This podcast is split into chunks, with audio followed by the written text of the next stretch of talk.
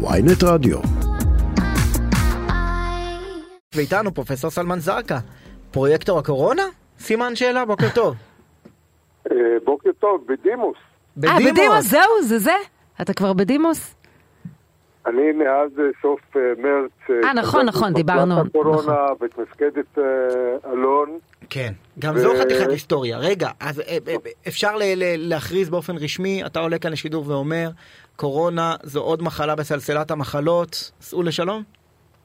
אה, בהחלט, אה, שוב, אה, לא בדיוק בייתנו אותה כמו התננים שדיברתי, אבל אפשר בהחלט להכריז בהרבה סיפוק בזכות מערכת הבריאות שניצחנו את המגיפה. לא ניצחנו את הנגיף, הנגיף עדיין כאן, מסתובב, גורם לתחלואה, אבל את המצב המיוחד הזה שנקרא מגיפה, בטח בארץ וגם בעולם, אנחנו אחרי. עכשיו, לגבי הבידוד, אה, כל הזמן אה, בישרתם לנו שזה הסתיים, למעשה הצו הסתיים ולא חידשתם אותו. זה המצב שקרה?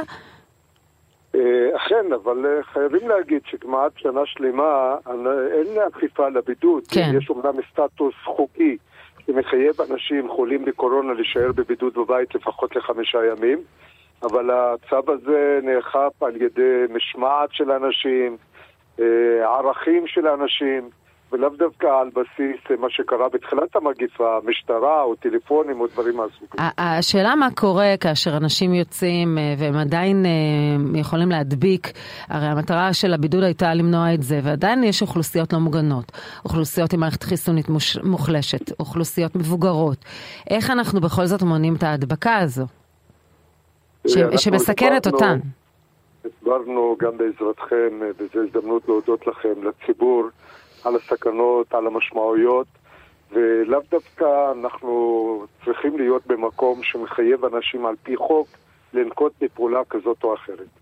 אה, זה שעדיין התחלואה כאן היא קיימת, אני יכול להגיד במרכז הרפואי זיו מאושפזים כרגע חמישה אנשים חולים במחלת הקורונה, כך שהקורונה לא עזבה אותנו. יש לגמרי מסר לציבור בהקשר של האחריות האישית, הערכים, אה, נורמות.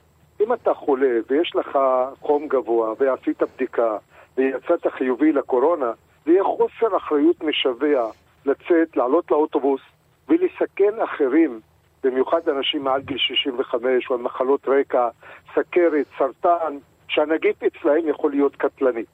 ולכן האחריות של כל אחד ואחד מאיתנו, אין ברירה, צריך לצאת החוצה, תשים מסכה, רצוי להישאר בבית. המסר הזה הוא המסר שנכון שיחלחל. דרך אגב, הוא נכון גם למחלות אחרות מדבקות.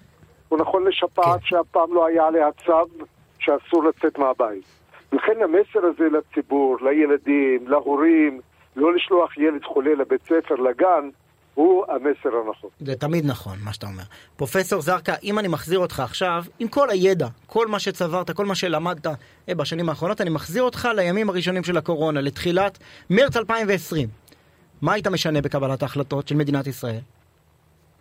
באמת, אני לא חושב שיש דברים, אתה יודע, יש חוכמה בדיעבד ומאוד מאוד חשוב להיזהר בחוכמה הזאת. אני חושב שהקורונה שיקפה לנו את המורכבות של קבלת החלטות בחוסר ודאות.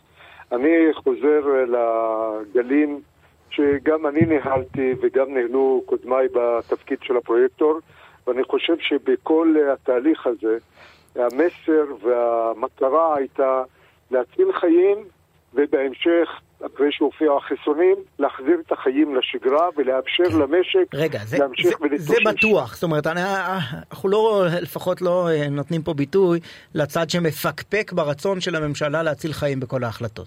אבל יש הרבה אנשים שהיום מרגישים בדיעבד, גם אנשים שמאמ, ש, שמאמינים, אומרים, היה איזה overreaction אה, של, ה, של המדינה ובכלל כל העולם אה, למגפה הזאת, ויכול להיות ש, שבדיעבד היה חכם יותר אה, לא, הסגרים ה- המוגזמים וכולי וכולי. איך אתה מרגיש ביחס כן, לטענה אבל הזאת? אתה אומר את המילה המקסימה הזאת הרבה בדיעבד, ואני חושב שהבדיעבד צריך מאוד להיזהר ממנו.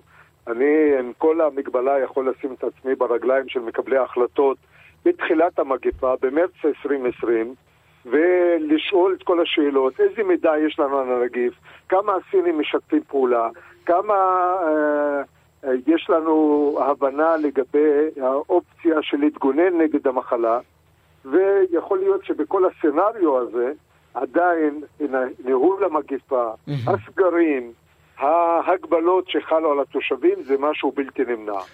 אני חושב שלשפוט uh, קבלת החלטות בחוסר ודאות בדיעבד mm-hmm. זה מאוד בעייתי ומאוד מורכב. כן, יש שיר כזה של דני סנדרסון, כולם פה גאונים בדיעבד.